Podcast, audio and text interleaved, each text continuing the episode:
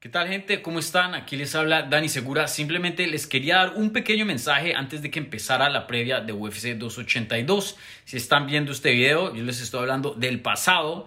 Eh, hoy día me encuentro en vacaciones eh, fuera del país, pero les quería dejar saber que pues esta previa es pregrabada, no es en vivo. Entonces simplemente que tengan eso en mente por si hubo un cambio de aquí a que planillé la previa. Eh, hasta que salió la previa de la cartelera de UFC 282, si hubo un cambio, se cayó un combate o algo así, para que tengan en mente si hablamos de esos precisamente porque pues es pregrabada. Yo intenté mantener la previa lo más actualizada posible hasta el último segundo antes de que me fuera de vacaciones, pero pues quién sabe qué pase de aquí a allá. Entonces, espero que disfruten este video, las peleas del sábado igualmente y bueno, sin más espera, entremos a la previa de UFC 282. Habla español, amigo. Español, amigo.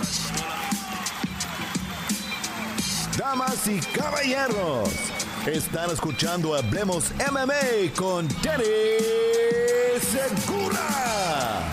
UFC cierra el año con una pelea de campeonato en las 205 libras. Y tendremos un nuevo campeón para cerrar el 2022. ¿Qué tal a todos? Mi nombre es Dani Segura, yo soy periodista para MMA Junkie y el host aquí en Hablemos MMA.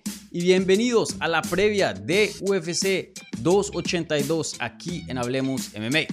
Y bueno, acompañándome para analizar esta cartelera, este último pay-per-view del año, aquí me acompaña mi gran amigo Rodrigo del Campo. Rodri, ¿cómo estás? Un gustazo tenerte por acá de nuevo. Todo bien, Dani, gracias por la invitación. No sé, ya no sé qué, qué, qué opino de esta cartelera, ya lo estaremos platicando. Eh, al final tiene muy buenas peleas, se termina cayendo la pelea estelar. Eh, esperemos que haya campeón terminando la noche porque todo puede pasar. No, para cómo ha sido este 2022, pero bueno, buenas peleas, buenas peleas, buenos representantes latinos e iberoamericanos en la cartelera. Bueno, eh, Rodri, como ya sabes, como estamos acostumbrados de hacer aquí en el programa, antes de entrar en materia, siempre me gusta preguntarles al invitado de la previa eh, un puntaje de 1 a 10 de esta cartelera. Más o menos lo mencionas que hubo unos cambios.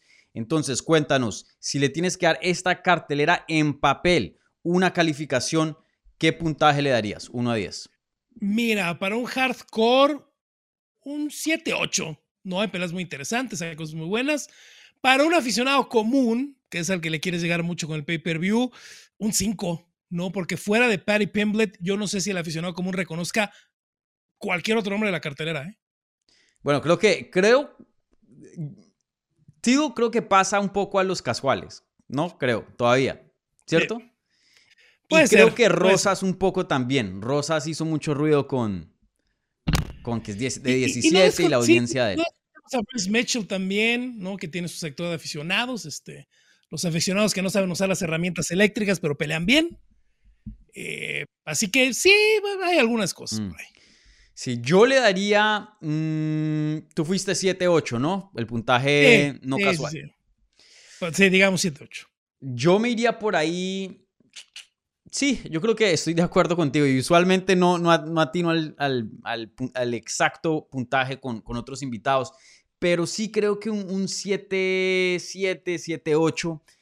sin duda hemos visto hasta mejores Fight Nights, se podría decir que este pay-per-view, pero no es una mala cartelera. No es una mala cartelera. Si hay nombres, hay una pelea de título, por más de que no involucre al campeón Jiri Prochaska, que pues dejó su cinturón vacante hoy día eh, se disputa por el, cinturón entre eh, Jan Blachowicz y Magomed Ankalaev. Eh, pero sí, hay, hay de todas maneras cosas muy importantes pasando en esta cartelera. Entonces, hablemos de, eso.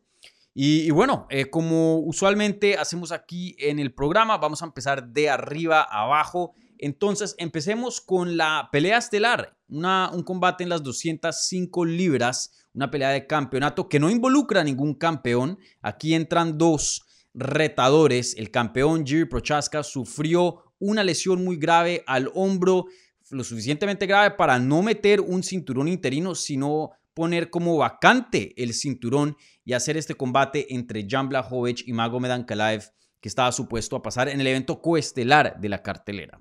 Entonces, eh, primero que todo, hablemos de esto. Jiri Prochaska se lesiona. Una lesión, como mencioné, bien grave. Ponen el cinturón vacante, no cinturón interino. Y luego queda Glover Teixeira, el veterano, flotando, que estaba supuesto estar en esa revancha inmediata con Jiri Prochaska, ¿no? a Teixeira UFC viene y le dice, hey, ¿estás interesado en, en pelear con Ankalaev? Él dice, un momentico, no, un estilo muy, muy diferente, no me preparé con él.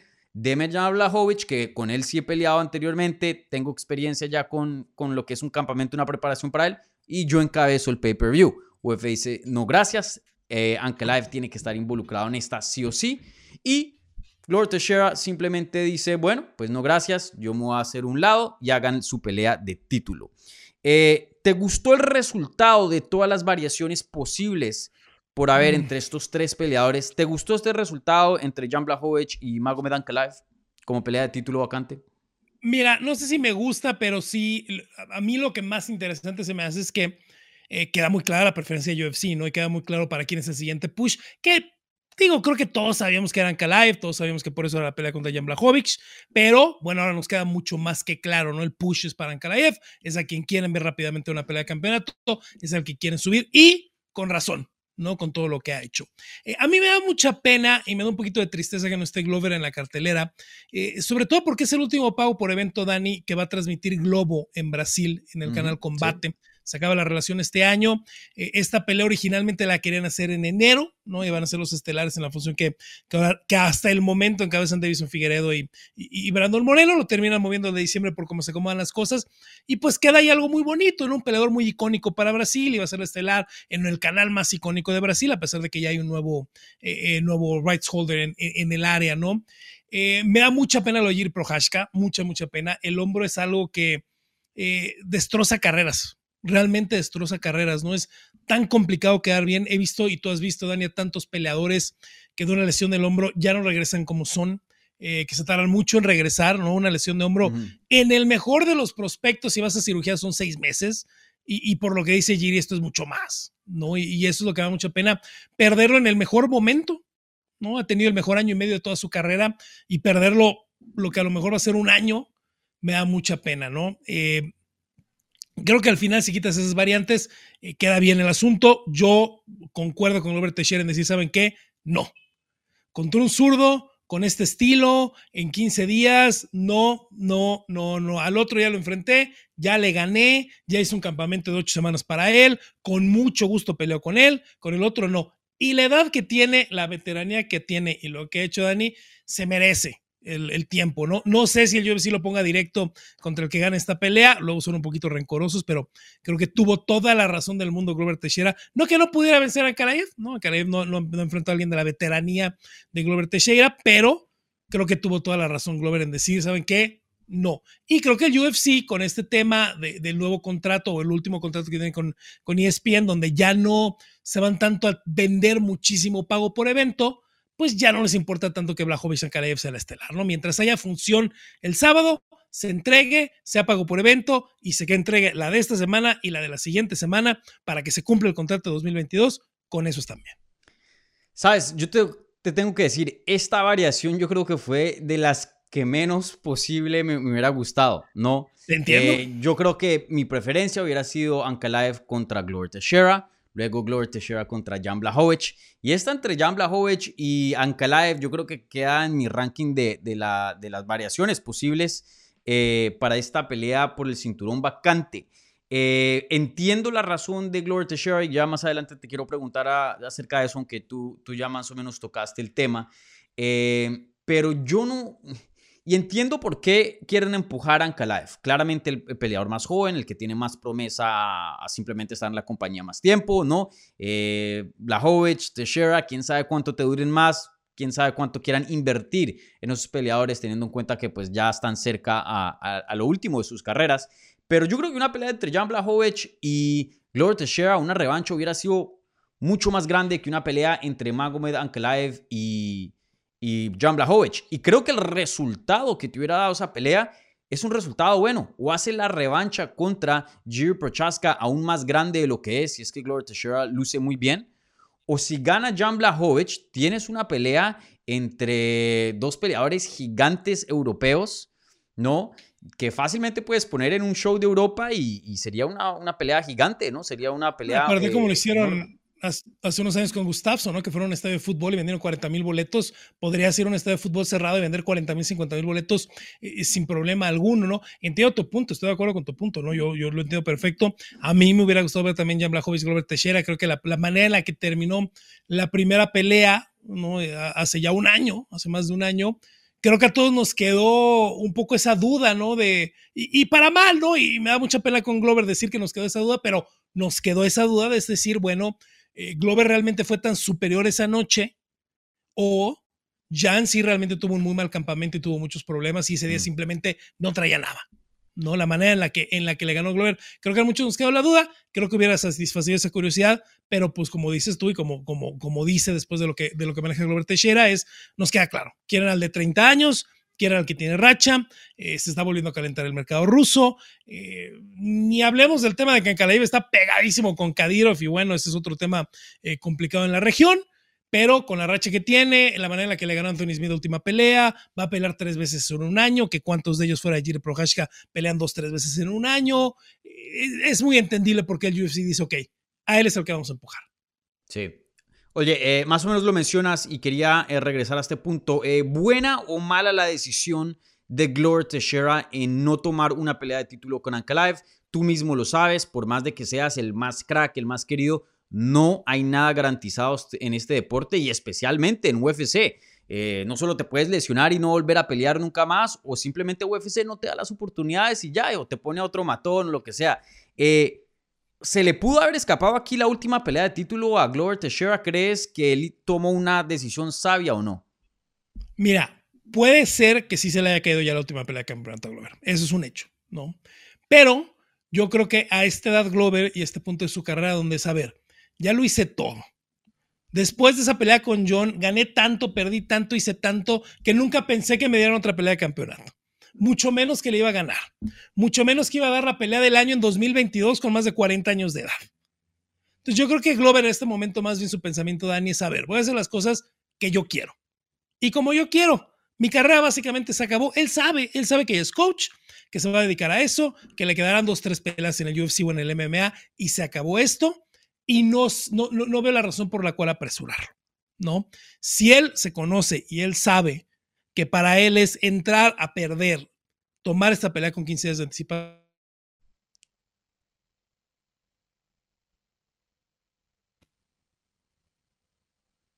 Mm, sí, te, cortaste ahí a lo último, pero, pero entendimos la... Eh, eh, sí, yo creo que mira, mm. esto es a mi manera, yo me voy a apartar, ahí les doy oportunidad, me quedan dos, tres peleas, hablamos en enero y vemos qué hacemos. Yo, yo estoy de acuerdo contigo, eh, entiendo las personas que dicen, brother, este es un, eh, deporte de oportunidades, si te una pelea de título no le puedes decir que no. Eh, entiendo ese punto y, y, creo que va a ser como hindsight 2020, como se diría en inglés, ¿no? Veremos o no a largo plazo si es una buena, si fue una buena decisión o no, porque pueda que UFC simplemente no le regrese con una pelea de título o lo ponga con un siguiente matona que vuelva y construya una racha a un campeonato y pues a esta edad con Glover Teixeira lo veo difícil. Entonces, yo no tengo la respuesta a decirte si es una buena elección o no, eso lo veremos a futuro. Pero pues si toca especular, yo pienso que sí. Porque mira y te menciono algo, si vemos el top 5 de la división y de los contendientes en las 205 libras, no hay. ¿A quién pones? ¿A quién pones? No hay. ¿A quién pones? Brother, y, y a mí me encanta esta persona, lo respeto mil, pero no, no es aquí por hablar mal, pero te digo, Anthony Smith es un top 5. Te la pongo así.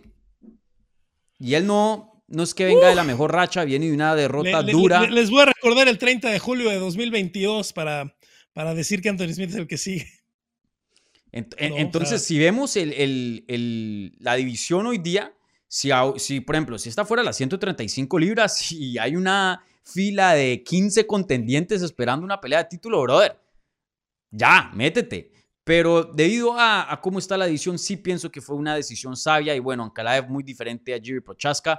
Eh, de pronto, si fueran más similares, eh, ahí hay algo. Pero no, sí me parece una, una decisión muy arriesgada. Me pareció que, que tomó la decisión. Si se toma con calma, quién sabe cuándo regrese Jiri Prochaska también. Pueda que eh, el siguiente sí sea Glover y no Jiri también. Entonces, ahí veremos. Sí me pareció la, la decisión sabia, adecuada de Glover Teixeira. Y, bueno, otra cosa. Lo que sí sabe Glover lo que sea, perdón, lo que sí sabe Glover es que a la que sigue, si le llega la oferta a él, él va a tener que ceder. Él va a tener que decir sí a la fecha que le den y va a tener que decir sí a la sede que le den. Mm. Se involucra ir a Rusia, se involucra ir a otro lugar, eh, se involucra ser en febrero, porque a lo mejor se acaba rápido esta pelea, va a tener que decir que sí. Él ya usó su posición de poder, la usó en este momento, a la que sigue, él va a ser el que tiene que ser y creo que está consciente de eso. Sí, sí, 100% de acuerdo. Y bueno, otra cosa que, que también tú ya más o menos tocaste en una respuesta anterior, pero que quería hablar acá específicamente es, ¿qué tan preocupado estás de Jiri Prochaska? Bastante, bastante. Eh, Es, eh, no quiero decir un volado y yo quiero pensar que siendo la estrella que es, que siendo la manera en la que lo ve el UFC, lo quiere usar el UFC, lo van a acercar con los mejores especialistas del mundo para que le hagan el mejor trabajo de cirugía posible y la mejor rehabilitación posible, donde sea que sea este en el mundo. Es este, es siempre las operaciones de, de hombros son un volado. Y más porque estamos especulando, ¿no? No sabemos realmente qué es lo que no sabemos realmente qué fue lo que le pasó. Eh, no sabemos si es solo un tema del rotator cuff, del manguito rotador, si es un tema del labrum, eh, si hay dos o tres más desgarros. Los que no sepan, el rotator cuff, el, el manguito rotador, pues es un grupo de tendones, de ligamentos y de músculos, no es solo una cosa, ¿no? Eh, si se rompieron, si se rasgaron tres, cuatro cosas, esta es una operación muy complicada, ¿no? Yo me acuerdo mucho platicando con Goyito Pérez, que tuvo una cirugía importante de hombro hace algunos años, eh, por atrasarla, se le dislocaba el hombro dormido. ¿no? Se giraba en la cama y se le dislocaba el hombro y se tardó en sentirse bien más de un año. Y peleó sintiéndose mal porque no tenía de otra. Entonces, eh, es una cosa complicada, es una cosa que, que, que, no sabemos cómo queden. Este, vamos a ver si le dan el plan de recuperación de Conor McGregor, No donde creo. se puede recuperar con, con, lo que quiere, con lo que quiere, pero lo dudo mucho. Pero es, una, e, es un poquito de volado, estamos especulando sobre lo que tiene, simplemente sabemos que las cirugías de hombros son delicadas, las rehabilitaciones de hombros son delicadas y no todos quedan bien. Sí, sí. No, creo que para el, el, plan de Conor McGregor, o sea, tienes que calificar, creo que vender un pay-per-view de más de 2 millones. Ya y si entras. Entonces, ser, ¿eh? no sé si Jerry todavía está en, esa, en, ese plan. Pero eh, sí, yo estoy muy preocupado. Para los que no saben, Dana White apenas salió la noticia, salió diciendo en los medios, si no estoy mal con Yahoo Sport, que eh, en todos sus años de promotor, eh, de trabajar con UFC, los doctores le han dicho a él que esta ha sido la peor lesión de hombro que han visto en muchos, muchos años. Entonces, eso es muy preocupante. Y la verdad que el 2022, y yo había mencionado esto hace unos días en Twitter, fue eh, la, el año de la lesión del hombro. Junior Dos Santos en Eagle, eh, Aaron Pico en Bellator, TJ Dillashaw, obviamente en UFC 280, y ahora Jiri Prochaska queda fuera de esta pelea y pierde su cinturón por una lesión de hombro. Yo también tengo un amigo mío que entrenaba Jiu-Jitsu y desde los 18 años tenía ya problemas de hombro y se le zafaba cada rato, cada vez que intentaba competir en Jiu-Jitsu se le zafaba el hombro y le hicieron cirugía y nunca quedó igual y eso es un problema que la ciencia hoy día no, no está lo suficiente avanzada para reparar como otras cosas. La verdad que sí puede ser una sentencia a la carrera. Eh, TJ Dillashaw en una entrevista con ESPN reciente habló de que después de que se, se, hizo cirugía del hombro, se le salía cada rato y, simple, y él peleó así con Cody Garbrandt, con un hombro malo, DJ, con muchas personas. Sí, eso operó los dos hombros, ¿no? Sí, los dos hombros. Y, y dijo que nunca quedó igual. Nunca no, o sea, quedó que no igual. bien, y que no simplemente bien. Y ya lo es tenía que... como un hecho, que entraba a una pelea con el riesgo de que se le podía zafar y se le fue agravando el problema hasta que pues se le zafó 20 veces en el campamento para Aljamain Sterling y entró a esa pelea con ese hombro eh, muy, muy mal. Y, bueno, eh, sí, yo, yo sí estoy bien preocupado de Jiri Prochaska. Obviamente no sabemos los detalles específicos. Le deseo todo lo mejor porque es un talento fenomenal, muy emocionante. Lo quiero ver 100% a futuro, pero sí es preocupante. Sí es preocupante. Mira, ya en lo último en esto, el hecho de que haya dejado el cinturón de esa manera te, te da a preocuparte. Uh -huh. Porque generalmente, aunque vayas a durar año y medio sin pelear estilo Dominic Cruz, te quedas con el cinturón por una simple razón. Vas a ganar mucho más dinero en una pelea de unificación como campeón que dejando el cinturón y llegando como retador. Y estamos hablando de 10 veces más dinero. Uh -huh. No es una cosa, no es poca cosa. Entregar el cinturón de esa manera es entregar, en el momento en que lo entregas, en el caso de Giri, 200, 300 mil dólares de tu cheque, del siguiente cheque. Los estás dejando ahí en la mesa dejando el cinturón. El hecho de que lo haya hecho, ya a mí me preocupó mucho porque sí, ok, es más de un año esto. Sí, sí, sin duda. Veremos si, y bueno, le deseamos todo lo mejor a Jiri Prochaska ahora en, en la cirugía. No sé si ya se la habrá hecho o no y, en la recupera- recuperación que le vendrá. Eh, y, bueno, otra cosa que te quería preguntar ahora mismo, eh, hablamos de las diferentes variaciones que muchas personas, incluyendo nosotros dos, queríamos que eh, uno de sus ingredientes fuera Glover Teixeira, pues no lo fue, obviamente cinturón vacante, que cada vez que hay un cinturón vacante trae ciertos problemitas, que son, veremos el ganador de este combate, ¿crees que, que la gente, el público, lo va a aceptar como el mejor peso pesado, como el mejor de la división, sí o no? No, yo creo que la gente sabe que. Yo creo que la manera en la que fue la pelea de Giri contra Dominic Reyes y después la pelea contra Glover, eh, en la, gen- la gente va a seguir pensando que Giri es el mejor semicompleto. Mm. Y hasta que no regrese Giri y no lo veamos, van a seguir pensando que es el mejor semicompleto. Y lo siento mucho por el siguiente campeón porque tengo la impresión de que si Giri regresa o no regresa, o regresa de mala manera o no regresa, siempre va a quedar. eh, Giri en su prime, Giri antes del hombro, le hubiera ganado este campeón. Y le hubiera ganado este campeón. Y es una división que sigue sin tomar regularidad. No hace cuánto que John no pelea, hace cuánto que, no, que dejó el cinturón John Jones y hemos estado intercambiando. eh, no defendió Giri Prohashka una sola vez, a pesar de que ganó el cinturón hace cuánto tiempo, etcétera, etcétera, etcétera, ¿no? Entonces, yo creo que no, yo creo que la gente se va a quedar con esa idea de que Giri, sobre todo por el tipo, ¿no? Por el tipo de persona que es, por el tipo de peleador que es, que nos refleja mucho esa época antigua de Pride, esa mística que algunos peleadores de MMA tenían en ese entonces que ya no tienen. Eh, creo que eso que le ha llamado mucho la atención al público va a quedar en la memoria. Y a pesar de que Ankalaev llegara y le pasara por encima a, a Jan Blachowicz de una manera que nos dijera, bueno, a Glover Teixeira le va a hacer lo mismo, yo creo que la gente va a seguir pensando, bueno, a Glover a lo mejor, pero a Giri no. Mm. Yo tengo una teoría. Si Ankalaev llega a ganar de una manera así muy devastadora y se deja crecer una antena, así al estilo, de pronto sí vamos a pensar que es el mejor. A mí me tocó ver esa antena en vivo con la ganada de Miguel Reyes y era ridículo. Mm. Sí, no, eh, concuerdo contigo. Eh, desafortunadamente creo que el ganador aquí van a haber preguntas de, hey, Glover Teixeira y también, hey, Jiri Prochaska, como mencionas tú. Creo que el, el, el golpe hubiera sido menos o se va a sentir menos si Glover Teixeira estuviera involucrado en esa, si sea con Jan Blachowicz o Ankalaev, porque pues, Sí, sí, sí. eh, Teixeira, o sea, casi que le gana a, a Prochaska, ¿no? Entonces creo que hay más respeto en ganarle a alguien eh, con el nombre de, de Glover Teixeira. Y, y bueno, ya hablemos del combate en sí entre Blachowicz y Ankalaev, ya que hemos estado hablando de, de todas las situaciones alrededor de esta pelea. Eh, pero cuéntame, eh, ¿quién, entremos ya en la predicción y en, el análisis. ¿Cómo ves tú esta pelea desarrollándose y cuál es tu pico oficial para esta pelea de campeonato? Yo tengo mucha, eh, mucha curiosidad de qué va a traer Jan Blachowicz y eso es a mí lo que me queda todavía un poquito en duda, ¿no? A lo hemos visto muy seguido, lo hemos visto dos veces este año, eh, nos queda muy claro el estilo, nos queda muy claro lo que tiene, nos queda muy claro las manos pesadas, nos queda muy claro el tema que maneja el clinch, la manera en la que se comporta, que a veces ha tenido algunos altibajos, pero que realmente después de perder esa primera pelea no, no lo hemos visto flaquear mucho.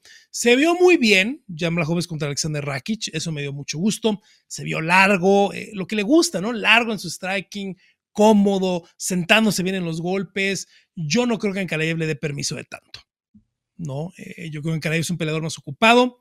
Eh, obviamente no tiene la ventaja de no estar peleando en el Apex, que creo que eso le hubiera favorecido un poquito a, a Ankalaev con el tamaño de la jaula tan chiquita. ¿no? Esa es la, un- una ventaja importante. Yo simplemente creo que va a poner, que va a poner condiciones rápido Ankalaev. ¿eh? Yo creo que es una pelea que veo, viendo los momios de la cartelera, es una que veo muy correcta. Veo por ahí menos 250, en algunos menos 300. Me gusta eso, ¿no? Favorito 2 a 1. Yo creo que no sé si le dé para terminar a Blachowicz. Este, hay que ver realmente cómo viene Jan, si verlo de, si lo de Glover fue realmente una, un desliz nada más contra alguien con un jiu-jitsu privilegiado como lo es eh, Glover. Pero yo creo que le deben poner paso y, y sea que lo pueda finalizar por ahí en o que lo lleve 25 minutos largos. eh, fuera de que por ahí lo conecte fuerte en los primeros asaltos, Jan, yo creo que es una pelea que se va a llevar y se va a llevar bien a Karayev. Sí, yo pienso que al final del día Alcalaev tiene más herramientas que Jan Blachowicz. Jan Blachowicz está a punto de cumplir 40 años también. Es un bebé, 30. Dani, es un bebé. Y, y bueno, ahí veremos, ahí veremos qué pasa. Sin duda ese poder legendario polaco, pues eh, siempre lo va a mantener vivo en cualquier combate, ¿no? Eso no se, lo, se le va a negar.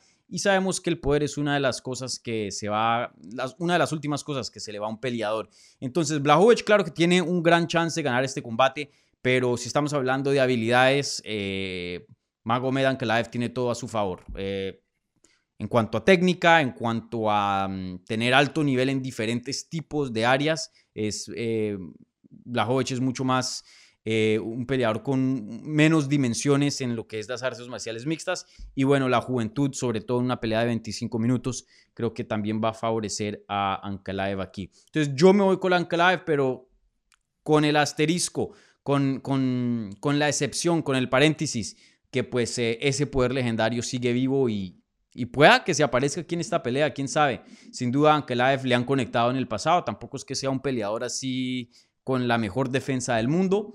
Eh, aunque tiene una buena quijada, entonces eh, quién sabe, ahí veremos. Pero yo me voy con Ankalaev, nuevo campeón. Bueno, ahora pasemos al evento eh, coestelar de la cartelera. En las 155 libras, Paddy Pimblet regresa contra Jared Gordon. déjame te pregunto esto. El, literalmente estamos hablando de todas esas tragedias, de todas estas eh, cosas desafortunadas que pasaron a, muchos peleadores y, bueno, nos quedamos con una cartelera un poco más débil que la que estaba planillada. Pero en cuanto a, los que más ganan de esta cartelera, Paddy Pimblet es el ganador número uno de todo lo que pasó. ¿no? A veces las desgracias de una persona es la fortuna de otra. El caso de Paddy Pimblet, ¿concuerdas o no?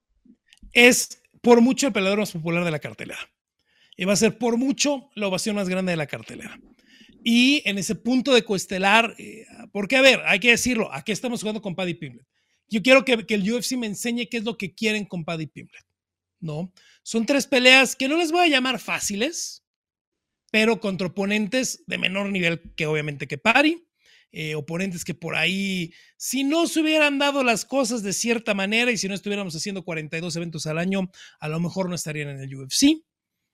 Eh, escogiditos a modo, Aquí, al menos con Jared Gordon, le están dando a alguien más veterano, que ha enfrentado a alguien, a gente de renombre, eh, que tiene yo creo que más habilidad que los otros tres peleadores de Paddy Pimblet, pero pues no le están dando un nombre ni nada tan cercano, ¿no? Entonces, yo no sé si, en una división como las 155 libras el UFC realmente está pensando necesariamente en llevar a Paddy Pimblet a una pelea de campeonato, si lo está llevando a peleas divertidas o lo está dejando que se luzca.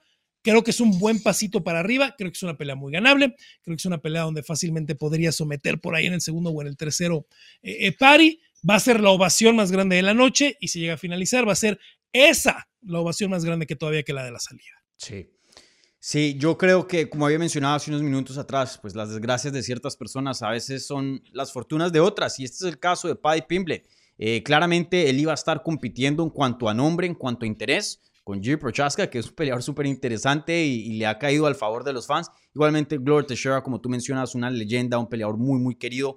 Eh, y ya esas dos figuras no están presentes en esta cartelera. Fácilmente la figura más grande, más popular de este evento es Paddy Pimblet. Y, y, yo pongo las cartas, todos los medios, incluyendo MMA Junkie, que va a estar ahí presente. Lo primero que van a decir todos los editores en el día de medios prioridad sacar el video de Paddy Pimblet. Ya, ya, ya, ya, ya. Paddy Pimblet, sin duda, la atracción más grande de la cartelera. Y no solo eso, pero lo ponen ahora en evento coestelar del evento eh, debido a que esa otra pelea de campeonato se había caído.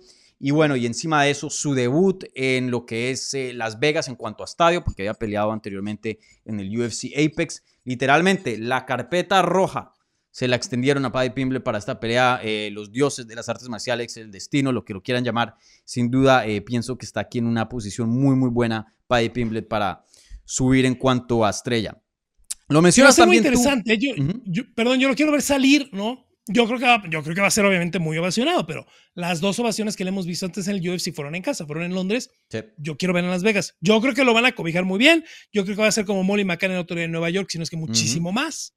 ¿No? Que a mí me sorprendió el tamaño de la ovación con Molly eh, en los Estados Unidos. Va a ser interesante ver cómo lo quiere la gente en Estados Unidos. Yo creo que va a ser igual de fuerte. Va a ser la locura, va a ser la locura. Yo creo que igual de fuerte a Londres, si no hasta de pronto más, debido a que The Timo Arena pues es más grande que The O2, ¿no?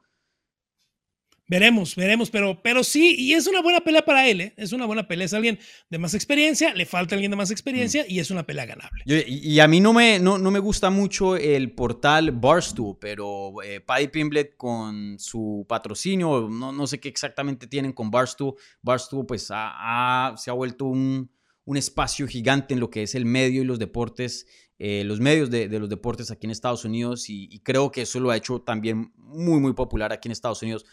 Yo no tengo ninguna idea que va a ser súper recibido ahí en, en, en, el 10 de diciembre. Eh, y te quería hacer un par de preguntas. Eh, Rápido contestemos esta porque quiero tocar otros temas, pero tú ya más o menos lo mencionas, pero eh, Jared Gordon, ¿el paso correcto, sí o no, para su siguiente pelea dentro de UFC?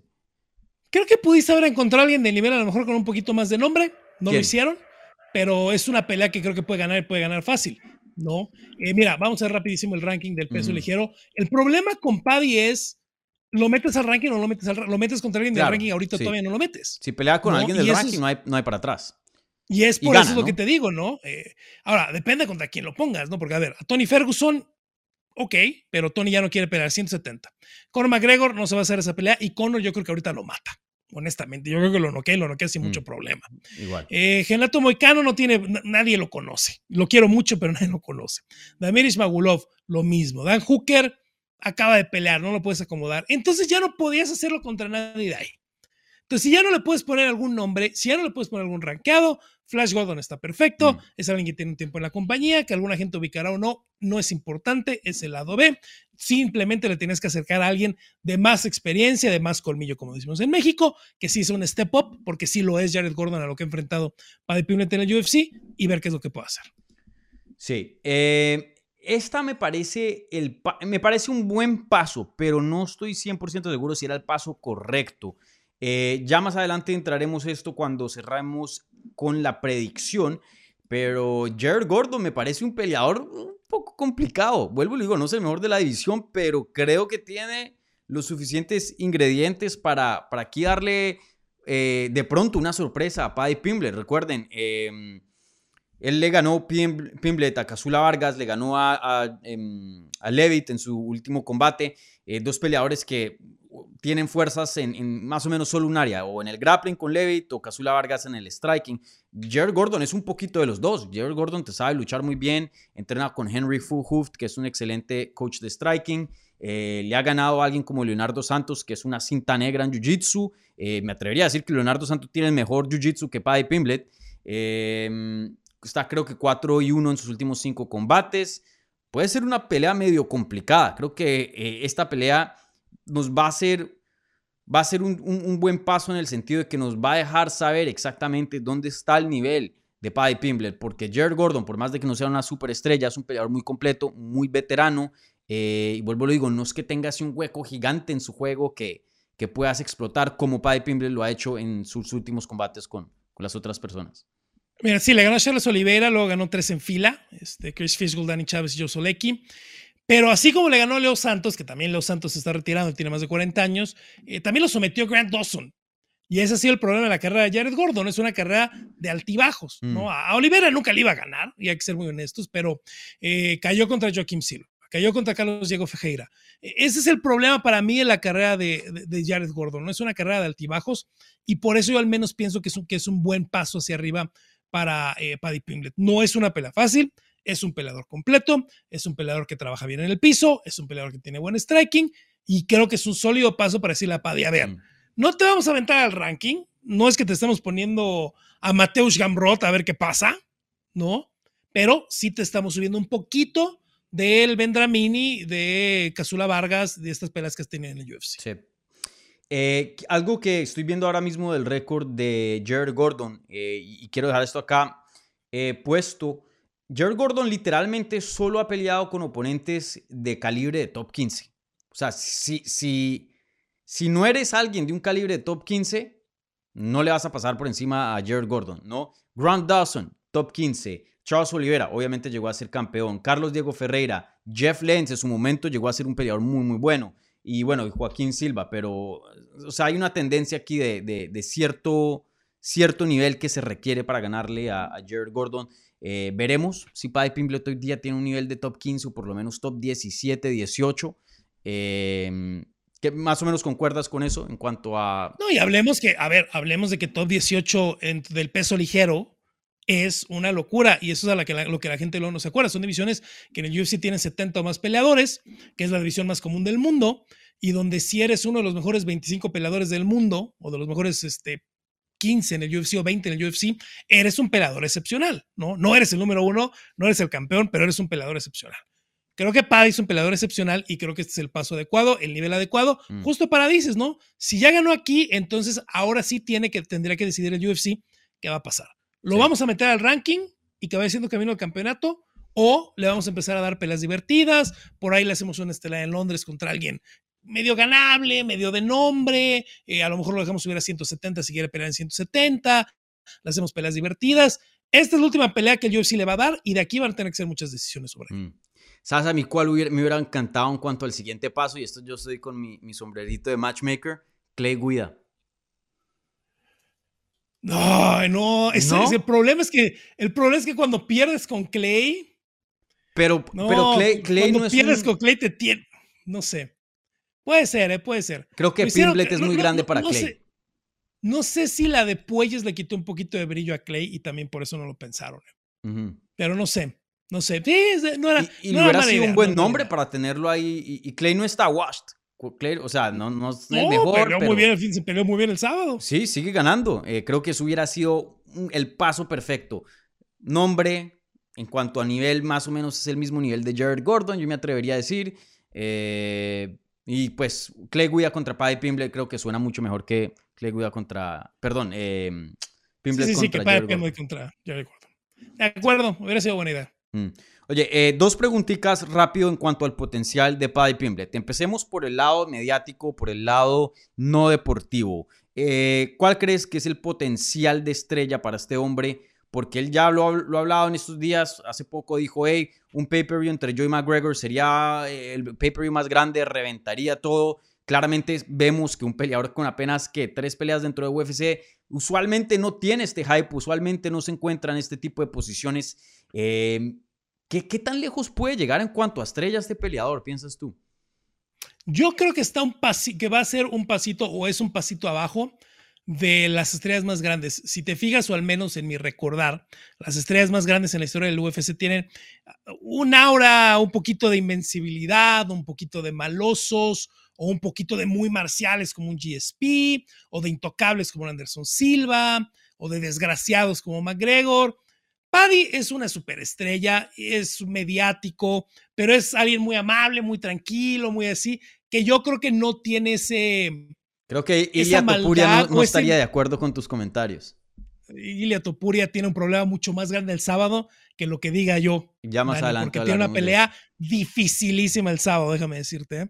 Eh, yo creo que está un pasito que no sé si lo pueda librar porque ya es algo de personalidad, pero es una superestrella. La manera en la que habla, que, se, que como se desarrolla en los medios, que tú sabes es muy difícil, es muy Mm. importante, lo amable que es, es una superestrella. Eh, Pari, no creo que llegue a ese nivel de las super ultra estrellas, porque aparte, yo honestamente hoy no creo que Paddy vaya a ser campeón del UFC, menos en el peso ligero, que es la, la división más complicada de toda la vida del UFC, en la que menos creo que el récord sigue siendo tres defensas, nadie ha podido defender más de tres veces seguidas, etcétera, etcétera. Hay que aprovechar el momento, ¿eh? Si gana este sábado, tienen que empezar a aprovechar el momento porque no les va a durar tanto en el peso ligero. Sí, eh, veremos, veremos. Yo creo que estoy de acuerdo contigo, comparto el aspecto de la evolución del juego de él y ya ahorita te pregunto de eso en unos segundos. Eh, no lo veo como material de campeón, eh, pero creo que si por ejemplo se llega a acercar, miren a Jorge Masvidal, no necesitó ser una superestrella para... Exactamente. eh, perdón, no, no necesitó el título para ser una superestrella, igualmente en Nate Díaz. Eh, creo Pero que Nate por- y Jorge tienen lo que te decía. Son malosos, Bueno. tienen un, un aura muy diferente. y Hasta sí Chito llegaron Vera, a ser ¿eh? el Vera contendiente tiene- número uno. Sí, y sí llegaron. Los y dos Chito pelearon Vera, por que título. todavía, no lo, que, que todavía no lo ha podido hacer, que ojalá ya tenga la oportunidad de cinturón Chito. También, en cuanto se volvió el maldoso, la popularidad de Chito explotó, ¿no? Y creo que sí es algo que no tiene Paddy en su ser. Ah, Pero sabes que yo no creo que eso sea tan necesario en, en volverse ese tipo de estrella. Yo lo, lo que creo, lo necesario es que rete por un título o, o por lo menos pinte esa promesa que hoy día no la, no la pinta. Yo creo que si él llega a ponerse lo suficiente bueno y ganarle a nombres grandes y retar por un cinturón, a la par de Jorge Masvidal, a la par de estos dos pe- peleadores de. Ojalá, ojalá, porque vaya que le hace falta el UFC. Y Sí. para él, bueno, sería increíble. Y para, el- para el mercado inglés, bueno, sería increíble tener. Tiene un campeón ahorita que lo quiere Mm. mucho la gente allá, aunque no sea la gran estrella. eh, y creo que tener a alguien, otra estrella que pueda retar por un cinturón, vaya que les, les caería bien y les hace falta. Sí. Y, y la segunda pregunta que te tenía acerca de Paddy, ya hablamos de esto un poco, pero eh, quería elaborar un poco más potencial en cuanto a lo deportivo, en cuanto a qué tan lejos puede llegar a ser. ¿Será que puede llegar a ser un contendiente? ¿Será que puede llegar a retar por un título? ¿Será que puede llegar a ser campeón? Mencionas que no, explícanos por qué. Creo que está llegando en una, en una etapa tan complicada, ¿no? Yo hoy técnicamente nada más no creo que, no creo que tenga la lucha para ser campeón. Así, rápido, sin meternos tanto. No creo que tenga la lucha eh, para retar a un Mahashev, no, no creo que tenga, tiene un- obviamente un jiu-jitsu muy bueno, pero no para retar a un Oliveira. Eh, no creo que tenga la lucha defensiva o la quijada que se necesita para ganar un Poirier, eh, para ganar un Chandler.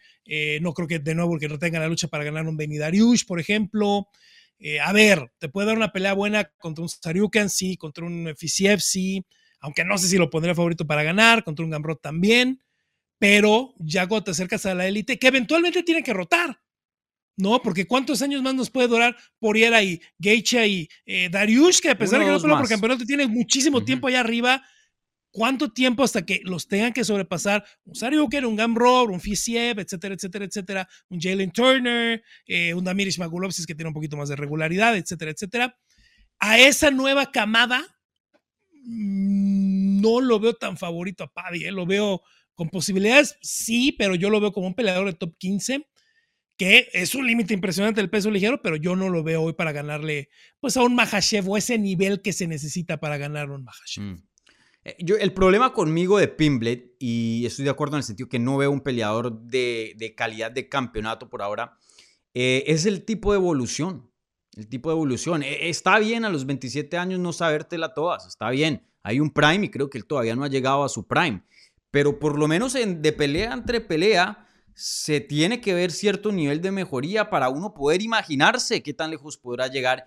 Y yo más o menos estoy viendo el mismo peleador pelea tras pelea tras pelea. Y no es un peleador que apenas tenga 10 peleas y, y bueno, por ahora falta mucho que aprender. Pimblet ya es un veterano de este deporte, si no, te, si no estoy mal, tiene más de 20 22 peleas. peleas. ¿Cuántas? Tiene 22, 22, güey, tiene 22 19-3. 22 peleas y ya también Yo sé que apenas tiene peleando 27, pero a 25 tus, 20 minutos. a tus 22 ya eres tú, ¿eh? ¿Qué tanto más puedes agregar? ¿Qué tanto puedes Bueno, mover? Mo- No Moreno sé, llegó al, al- al top top a los 28. Sea, ese un- no, de, de- de edad está en ese prime de MMA que para mí es 28-29. Como Brandon Moreno, Yo como digo de Chris 28 a 30. Weidman, Por ahí, ¿no? Ese es como el prime del peleador de MMA, es arriba de Mm. los 25 años, es mucho más arriba que en muchos deportes. Pero el número de peleas, a ver, tiene 22 peleas y no son de bajo nivel porque en Cage Warriors peleó desde hace cuánto. llegó a ser campeón en Cage Warriors. y ¿no? Tiene Y tenía experiencia de 11 campeonato. peleas cuando llegó a Cage Warriors. Entonces tiene 11 peleas en un nivel B Mm. y en un nivel A. Entonces, ¿a qué hora vamos a agregar más cosas, hermano? Sí. Sí, e- ese es mi problema y, y creo que lo que más le falta del grappling de él es fenomenal, el, el backtake, o sea, la tomada de espalda súper buena y ese mataleón que tiene es uno de los mejores de esa división. Probablemente está segundo, tercero a, en, en Es esa rápido, es fuerte, usa muy bien las piernas Sí. para meter ganchos, mete buen body lock, ya que te mete en el body lock es como, me, me- recuérdame mucho a Brandon Moreno porque no te sales, no hay cómo salirte de ahí. Ujú. A mí no me gusta su lucha defensiva y no me gusta que no tenga tantas avenidas para derribar a la gente. Y, y la defensa de striking. Casula Vargas es lo tocó y lo sentó, brother.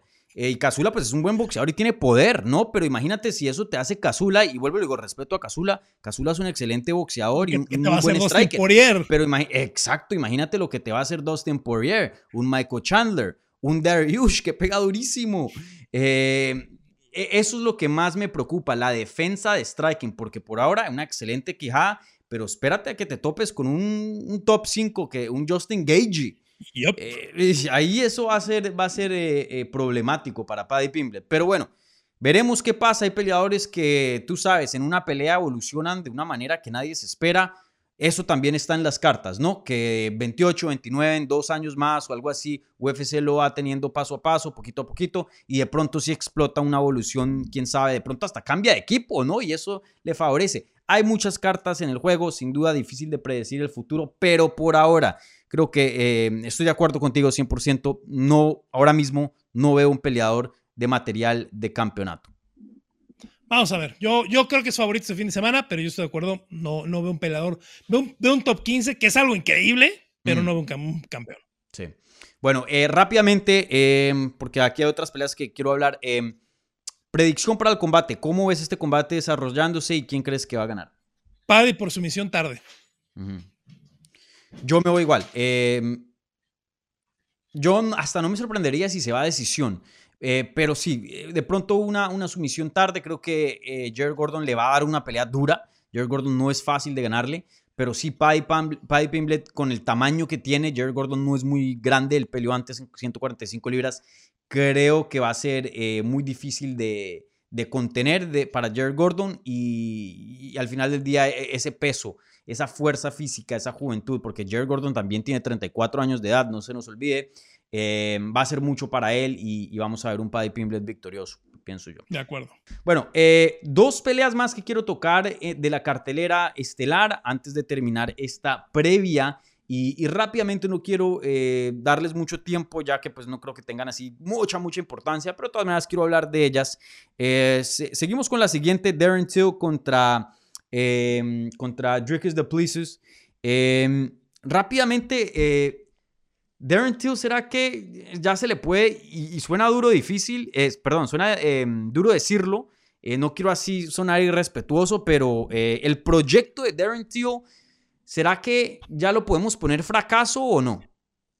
Ha perdido. Mira, no fracaso porque al final llegó una pelea de campeonato. Creo que lo hicieron demasiado rápido. bueno, digo, claro, sí, pero digo, cinco. o sea, él pintaba para mucho ¿no? más. Sí, ha perdido cuatro de las últimas cinco y esa pelea con Kelvin Gastelum. Nadie la vea de nuevo, por favor. Si tienen sueño, pongan en la tele y se van a dormir rapidísimo porque fue un bodrio de pelea que pudo haber ganado cualquiera de los dos. Eh, perdió de manera muy definitiva el año pasado contra Derek Bronson. Eh, Dricus Duplessis, yo sé que ha batallado un poco, que batalló contra Brandon, contra eh, Brad Tavares, que no se nos olvide que aunque después perdió con él, es de los pocos que le ha ganado a Roberto Soldich y le ganó de buena manera. Después hubo revanche, después ganó Roberto Soldich, pero eh, tiene peleas importantes fuera del UFC. Es un peleador de mucho nivel y es un peleador que yo, honestamente, Dani, yo creo que va a ganar Dricus Duplessis. ¿eh? Sí, sí, la tiene dura y, y brother, em, cuando digo proyecto fracaso, claro, llegó a retar por un título, eh, que, que, o sea, ¿qué tanto fracaso se Es que puede fue muy, decir? fue muy rápido, fue muy Pe- rápido. fue muy pero rápido. pintaba para mucho más, pintaba para mucho más lo que invirtió UFC en cuanto a recursos de medios, eventos estelares, todo eso. Creo que no les llegó el retorno. Yo creo que esta pelea con eh, Dricus Duplessis va a definir si ese proyecto fue un fracaso o no. Creo que ya, o sea, si, si no le puedes ganar y ya estás, ah, estamos hablando de una victoria en, en seis combates con cinco derrotas, la última victoria viniendo contra eh, Kelvin Gastelum, decisión dividida, que mucha gente pensó que también Gastelum debió haber Ah, ganado. fue una pelea, y fue una pelea horrible. horrible. ni, ni hay que en el acordarnos. 2019, eh, y, y- y- todas las eh, lesiones que ha tenido eh, también eh, Darren Till, creo que sí eh, ha sido una de las decepciones o, o de las... Sí, decepciones de pronto más grandes de, de UFC en recientes años, porque la verdad que pintaba para ser una superestrella. De pronto no campeón, pero, pero brother, que estuviera activo, Mira. que estuviera ganando peleas grandes en eventos Te hablo un estelares. poco, te, te hablo un poco de lo duro, del aspecto tan duro mental que hay en, que, hay- que hay en este en el deporte en general, pero en este deporte, ¿no? Porque llegaba con esa victoria de Cowboy Cerrone espectacular, eh, con esa victoria tan sólida sobre Wonderboy Thompson, la manera en la que le pasa por encima a Woodley Mm. y la manera en la que va a Londres y le pasa por encima a Jorge Masvidal, se lo acabaron. Se lo acabaron mentalmente, ya no daba 170, tuvo que subir, tuvo que cambiar, etcétera, etcétera. Y aparte, también te voy a decir una cosa, Dani, a mí honestamente, él dice, ok, voy a subir a 185, le dan a Kelvin Gastelum, me parecía buena pelea en su momento. Me pareció tan atrevido y tan a lo mejor desesperado por parte del UFC que sus siguientes peleas en 185 fueran Whittaker y Bronson. Sí, sí. No hablo de un rebote, pero se está adaptando a la división, se está adaptando al tamaño, se está adaptando a la pegada y le das a un ex monarca, a uno de los mejores peleadores de los últimos 10 años, y le das un Bronson que, a ver, ha tenido sus altibajos, pero es un súper peleador durísimo. No sé, a veces siento que lo aventaron a los dos, así de, bueno, a ver, a lo profundo de la alberca, a ver si nada, órale. Mm. Y si se acabó, se acabó. Bueno, y, Y, creo se que me de hizo muy pronto, desesperado eso, ¿no? de pronto es, eh, eh, es una razón porque vemos en el evento coestelar ese tipo de pelea. De pronto los matchmakers ahí aprendiendo una dura lección a las costillas de Darren Yep. Till, de la carrera de Darren Till. Porque sí, tienes razón. Pelea con Tyron Woodley de título, pierde de una contra Jorge Masvidal. Estamos hablando 2019 Y las- más y en las dos pierde horrible aparte. O sea, ve completamente lejísimos del Mm. nivel de los dos en las dos peleas. Y después le gana Kelvin Gastelum, después Robert Whittaker, Derek Bronson y lo- no lo hemos visto pelear desde septiembre del 2021. Es que qué peleas tan Em, duras le dieron, Dani. oye. Whittaker y Bronson se me hace increíble. Y también no le están dando un favorcito aquí con Dricus, porque Dricus pueda que no sea de nivel, pero es un, un terinca ese man, como se diría en Es Colombia, y pega durísimo. durísimo. Es un tanquecito, como Sí. decimos aquí. Sí, ah, ese tío. Eh, ¿Crees que lo veremos a futuro en peleas grandes? ¿Crees que, o sea, estamos hablando también de un peleador que tiene 29 años de edad, ni siquiera tiene los 30. Qué Ro. duro, ¿no? Qué duro que esta edad. y- y- mira, yo lo veía, por ejemplo, con Marcelo Rojo, ahora que perdió este fin de semana. Es muy duro. Un peleador que en su momento fue tan grande, que gana de esa manera, que no queda de esa manera, que fuera del UFC, bueno, entonces es espectacular y llegas Mm. y te topas con una pared. Trabajando, trabajando duro, haciendo todo el trabajo, sin tomar atajos. No es que no estén trabajando, no es que estén entrenando, pero ya no les da el nivel. Y es muy duro, como lo dices, a los 29 años saber que a lo mejor la carrera de Darren Till ya se acabó y que no va a dar más que esto. Me, me hubiera ver- me hubiera gustado ver una pelea ugh, menos complicada eh, en vez de, de, de Dricus Duplessis.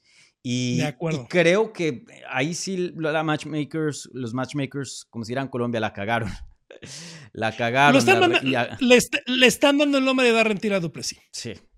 Bueno, veremos qué pasa ahí con Darren Till. Eh, sin duda, si no sé cuántas peleas le queden en su contrato, eh, él sería un buen agente libre para pelear de pronto en un nivel B.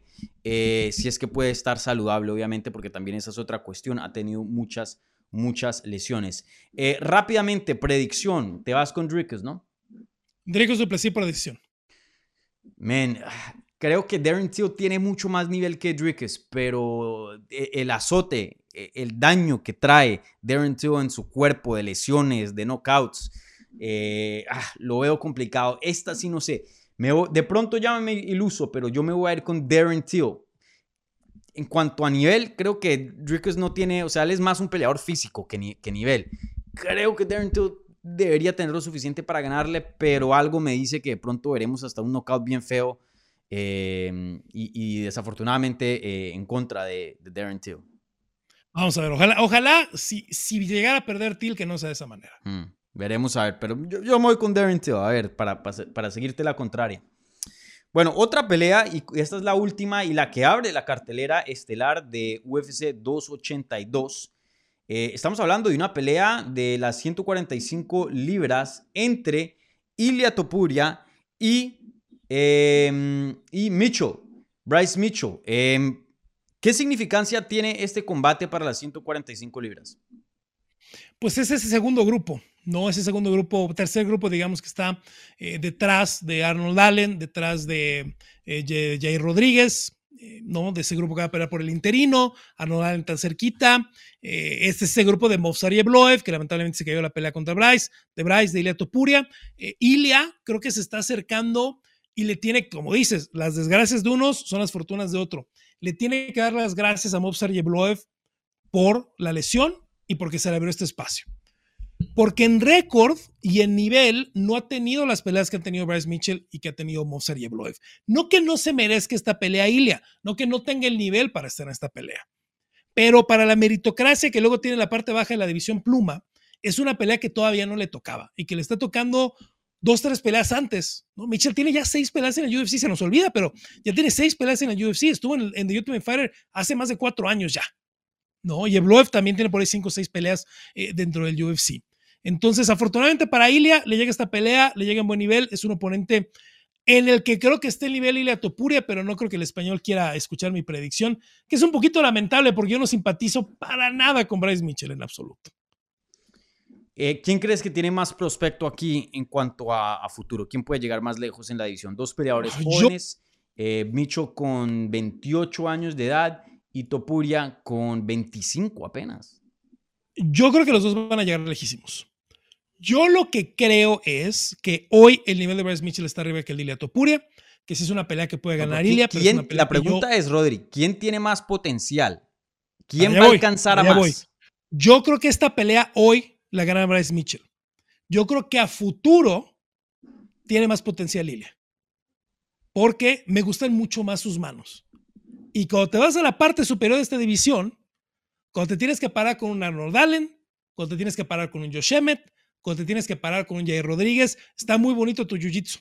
Y está muy bonito tu lucha, señor Bryce Mitchell. Necesitas manos, necesitas poder, necesitas intimidar un poco con tus golpes, necesitas ganarte respeto de esa manera. Y si después sacas el gran grappling que tiene la Tupuria, qué bueno. Pero Bryce hoy no tiene ese poder. Y el poder, tú sabes que es algo que generalmente no puedes sumar a tu arsenal. ¿Lo tienes o no lo tienes? Sí. Yo creo que hoy Bryce Mitchell tiene mejor nivel que Ilia Topuria. Yo creo que va a ganar el sábado. Yo creo que a la larga vamos a hablar de que Ilia Topuria tuvo una mejor carrera. Interesante. Eh, y déjame, te hago esta pregunta. Em, en cuanto a lo que estos dos, peleadores pueden ganar, el, que salga como ganador acá, así sea una victoria espectacular para Micho o para Tupuria, ¿qué tan cerca pueden, o sea, qué, qué es alcanzable con un buen resultado y de pronto un, killer así eh, post-fight speech, o sea, un, promo súper bueno en el micrófono después de la pelea? ¿Qué tan cerca se pueden llegar al título, piensas tú, estos dos? Yo, si fuera alguno de ellos y ganaba el sábado, en ese momento diría, quiero a Arnold Allen en Perth en febrero. Quiero estar en esa cartelera, quiero pelear ahí, sabiendo que hay una pelea de título interino ahí, que si hay una lesión, que si alguien no del peso, estás ahí puesto. Y si no, que vas a tener ese showcase de dos peleas de peso pluma, con el monarca de peso pluma yendo por el peso ligero, y que tienes una oportunidad de impresionar ahí para decir, sigo yo. Mm. No, Sí. sí. hay que unificar después, lo que quieran, sigo yo. Sí, sí, estoy de acuerdo. Eh, creo que aquí el ganador tiene una excelente oportunidad para eh, inyectarse a contendiente al título y estar Te ahí metes a ese nomás. grupo de tres, ¿no? A ese Mm. grupo de Emmett Rodríguez eh, Allen, te metes ahí, Sí, sí, luego, luego, ¿no? definitivamente. Y, y bueno, eh, creo que hasta el ganador de aquí pueda que sea más popular que Alan, Arnold Allen, de pronto. Ah, estoy de acuerdo, no, 100%, Sí. 100%, ¿no? En, en- en Europa la gente, digo, en Inglaterra quieren mucho Arnold, pero creo que a Ilya lo reconocen más. Y Bryce Mitchell es muy popular en Estados Unidos, ¿no? Yo no concuerdo con sus ideas en absoluto, pero de que la gente lo quiere, de que tiene un público, de que hay quien lo apoya, eso nos queda muy claro. O, o sea que si Mitchell eh, hace carrera política, tú, tú no votas por él. No, bueno, pues, primero simpatizaría mucho con el actual poder de republicano, ¿no? Porque también cree que la tierra es plana y esas tonterías, eh, pero no, en absoluto. Y mira que yo no sé, no, no- no sé qué piense Ilia, ¿eh? A lo mejor Ilia nos sorprende también por ahí, pero no lo conozco también. Mm, Sí, ese, ese Mitchell tiene sin duda cosas muy interesantes que decir. Acerquen un taladro, por favor. No le acerquen un taladro, por favor. Ay. Eh, bueno, eh, ya hablaste de esto, pero háblanos un poquito más en detalle. ¿Qué crees que veremos? Eh, y tú te vas con Mitchell. Explícanos por qué, qué crees que, veremos el sábado. Yo creo que va a ser un duelo muy duro. Yo creo que esa es la pelea de la noche. Para mí es la mejor pelea de toda la cartelera. Y para mí, y no lo dudo, ¿eh? No lo dudo. Para mí es la mejor pelea de toda la cartelera, ¿no? Eh, creo que es una pelea donde se va a ganar el respeto rápido Ilia con los puños, pero eso va a hacer que Bryce Mitchell vaya a la lucha ofensiva, que haga mucho stalling, que haga mucho tiempo. No va a poder someter a Ilia Topuria porque sí tiene, obviamente, un nivel espectacular en el piso Mitchell, pero Ilia tiene una parte defensiva muy importante. Pero yo creo que es una pelea que se va a ir alargando y que Mitchell va a ir, va a ir controlando por algunos pedazos de la pelea y le va a alcanzar para llevarse las tarjetas. Mm. Sabes que en esta no estoy de acuerdo contigo. Yo me voy con Ilia Topuria. ¿Cuáles son los, los odds? ¿Cu- ¿Cómo están las apuestas para este combate? ¿Los No, no ahí? está, no está en muchos lugares, justamente, déjame buscarlo en México, pero Sí. no está en muchos lugares, mira, ¿eh? La mientras lo buscas, yo pienso que Topuria, eh, o sea, la verdad yo, me sorprende un poco que tú tengas a Micho aquí como, como favorito que gana el combate. Creo que en cuanto al grappling, brother, él se enfrentó con alguien tan peligroso como lo fue, em, ¿cómo se llama este? este em, Ryan Hall. Ryan Hall, exacto. Eh, y, y bueno, fue al suelo con él y todo y, y- y- lo terminó noqueando. Tiene unas manos muy, muy pesadas. Eh, mostró tener una quijada excelente contra, eh, en su última pelea en las 155 libras. Eh, la verdad que yo pienso que Tupuria es mucho más completo. No creo que Micho tenga tanto éxito en el suelo. Y, y creo que Tupuria le va a poder eh, em, frenar ciertos derribes y de pie, esas manos y ese striking es muchísimo más avanzado que el de Micho. Yo pienso que el grappling de Micho pueda que lo salve lo suficiente para llegar a una decisión, pero el peleador que va a hacer más daño, y tú sabes que pues eso es el criterio número uno, eh, yo creo que Tupuria va a ponerle las manos a, a Micho, estarse fuera de peligro y llevarse una decisión. Es favorito apretado, al menos aquí en México, no sé en Estados Unidos, en México, con el book más grande que hay, es favorito apretado y la Topuria menos 163, que es nadita, es... No la queremos poner como pick'em, tenemos que escoger un favorito, bueno, él es el favorito, menos 163. Eh, Bryce Mitchell le había ganado a Edson Barbosa, a André Philly, a Charles Rosa. Eh, a Matt Sales y a Bobby Muffet yo creo que de todos, de todos esos, Tupuria es el más duro que cualquiera de esos. Inclusive que Edson Barbosa. Vamos a ver, quiero ver. Mm. Quiero ver, porque también Ilya no ha enfrentado a alguien de, un nivel espectacular, ¿no? Joseph Salal, Damon Jackson, Ryan Hall, que sí, obviamente es el mejor jiu de las 145 libras, pero es eso, es un peleador unidimensional 100%, no tiene otra arma, y Jay Herbert ahora en 155 libras. Mm. Pero, y eso va a mi punto de una carrera más larga. El verlo subir a 155 libras y el ver que el poder se trasladó a las 155 libras te dice, el poder es nato, no viene nada más del tamaño de cuando corta 145 libras eh, y le salen con mucho poder simplemente. Sí. y otra cosa que toca mencionar, y no, no quiero aquí eh, eh, echarle sal a Ilia Topuria, pero pues también algo que preocupa un poquito es regreso a 145. La última vez que lo intentamos ver llegar a 145 libras hubo un problemilla, la comisión paró ese corte de peso, me imagino que no, iba muy bien, iba bien pesado. Eh, Ilia, pues en 155 contra Jai Herbert se vio claramente de otro tamaño, entonces eso me da un poquito de paz pensando que 145 sí es la categoría de él, pero bueno, también tener en cuenta eso, ¿no? Eh, tuvo problemas en el pasado, primera vez también. Eh, ojalá que no se repita, pueda que sea algo, eh, no, que pasa abnormal, que a veces eso le pasa a peleadores. Eh, pero bueno, también algo que toca mantener en mente, ¿no? Entrando a otra pelea en 145 libras. no, fue, no fue hace nada, no fue en enero. En enero este año contra Charles Jourdain. Y vamos a ver si alguna vez Mozart de pelea contra los dos, porque ya firmó pelea contra los dos. y de las dos se bajó. Sí, sí. Y de las dos se bajó mi muchacho Movsar Yevloev. Sí. Bueno, listo. Con eso terminamos el análisis, la previa de la cartelera estelar de UFC 282. Eh, antes de cerrar, Rod, eh, las preliminares están buenas, entonces dame uno o dos combates que eh, te, llamen la atención y que quieras aquí resaltarle al público. Ah, Billy Q, Alexander Hernández. Me parece la mejor pelea, la más mm, divertida de todas las preliminares. Eh, veremos que Billy Q si puede montar ahí una rachita para intentar también subir ese bloquecito, ¿no? Creo que también es lo que Billy Q está intentando con ese bloquecito de la parte baja de las 145 libras, ver si se puede colar eh, por ahí. El debut de Raúl Rosas, obviamente, que causa mucha expectativa. Eh, quiero ver qué pasa cuando venga con, con oposición de nivel, ¿eh? Porque lo que enfrentó Raúl Rosas Jr. en UWC no es oposición de nivel realmente es un chico muy talentoso, es un chico con muy, buena, con muy buen juego, pero lo que ha enfrentado no ha sido peleador de nivel hasta que lo hizo en el Contender Series. Eh, Jay Perrin tampoco es un gran nivel, pero creo que es el nivel adecuado para él. Y eh, Jairzinho Rosenstrike contra Chris Dawkins, creo que son mis tres favoritas de las preliminares. Mm. Sí, muy, muy curioso a ver em, cómo se ve Raúl Rosas Jr., que ya tiene 18 años. Ahí lo estuvimos entrevistando aquí en el canal de Hablemos MM. Pueden chequear esa entrevista si quieren conocer del background, eh, de la trayectoria de él, de su familia y de cómo empezó este deporte. Una entrevista eh, muy buena que, que, deja mostrar eh, sus inicios dentro de este deporte. Sin duda veremos qué, qué pasa acá. Mucha gente está diciendo, muy jovencito, este peleador debería estar formándose fuera de UFC. hemos visto a esos peleadores muy jóvenes entrar a UFC y simplemente eh, muy difícil formarse en, esta promotora, ¿no? Teniendo el nivel. Entonces, veremos cómo se le desarrolla la carrera de Raúl Rosas. sin duda, peleador muy, muy talentoso. Eh, veremos qué puede hacer eh, en esta etapa de su carrera. esa pelea yo la tengo resaltada. Otra pelea que quería resaltar, estoy de acuerdo también con las que vos mencionaste, pero otra que, no mencionaste y, que más o menos tiene el mismo tema de lo que habíamos hablado con Darren Till, Edmund Shabasian.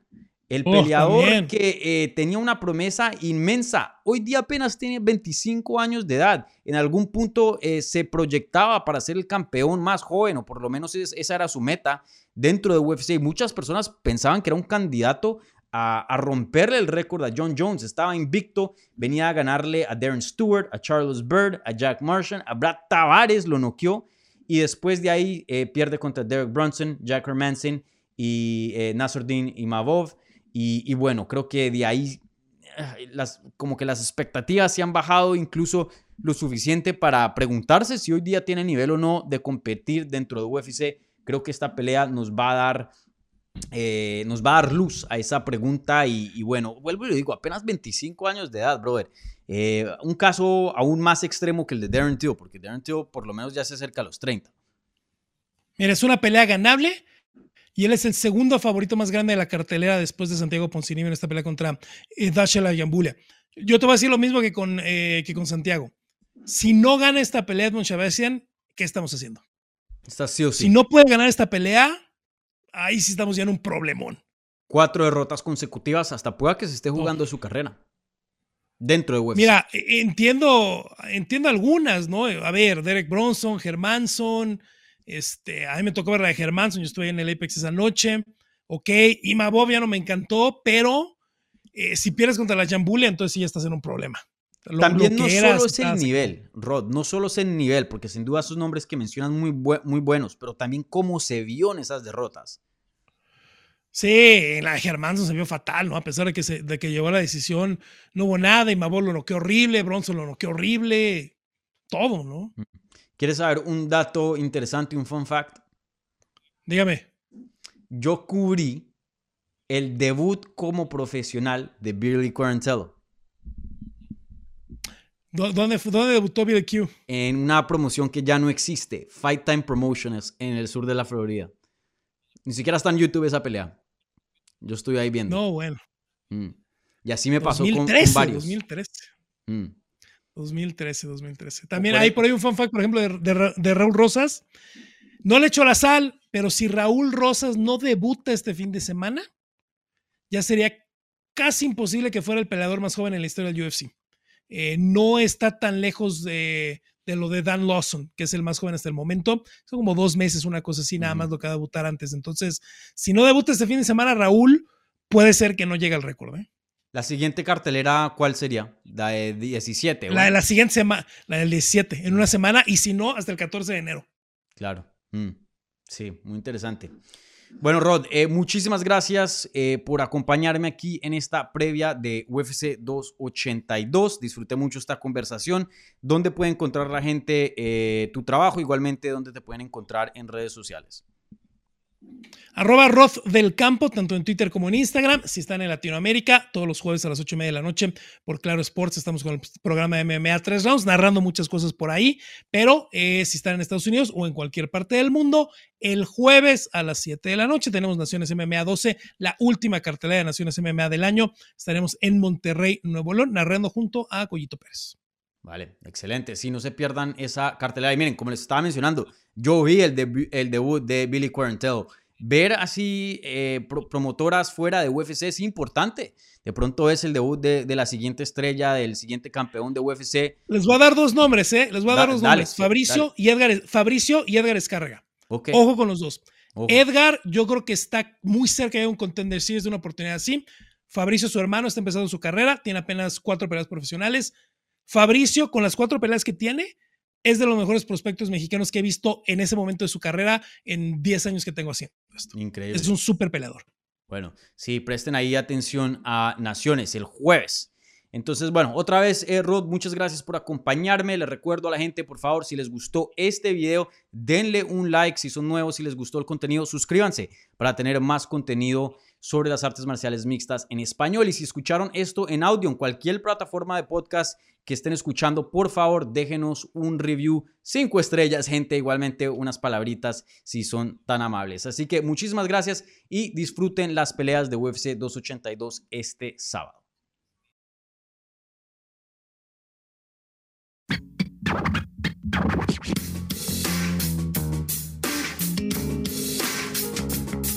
Gracias por escuchar Hablemos MMA. Si les gustó el show, los invitamos a que se suscriban en su plataforma favorita de podcast para recibir episodios semanales. También déjanos tu review o cualquier comentario. Pueden seguir Hablemos MMA en Twitter, Instagram y Facebook en arroba Hablemos MMA. Y me pueden seguir a mí en arroba Dani Segura TV. Hablamos la próxima semana.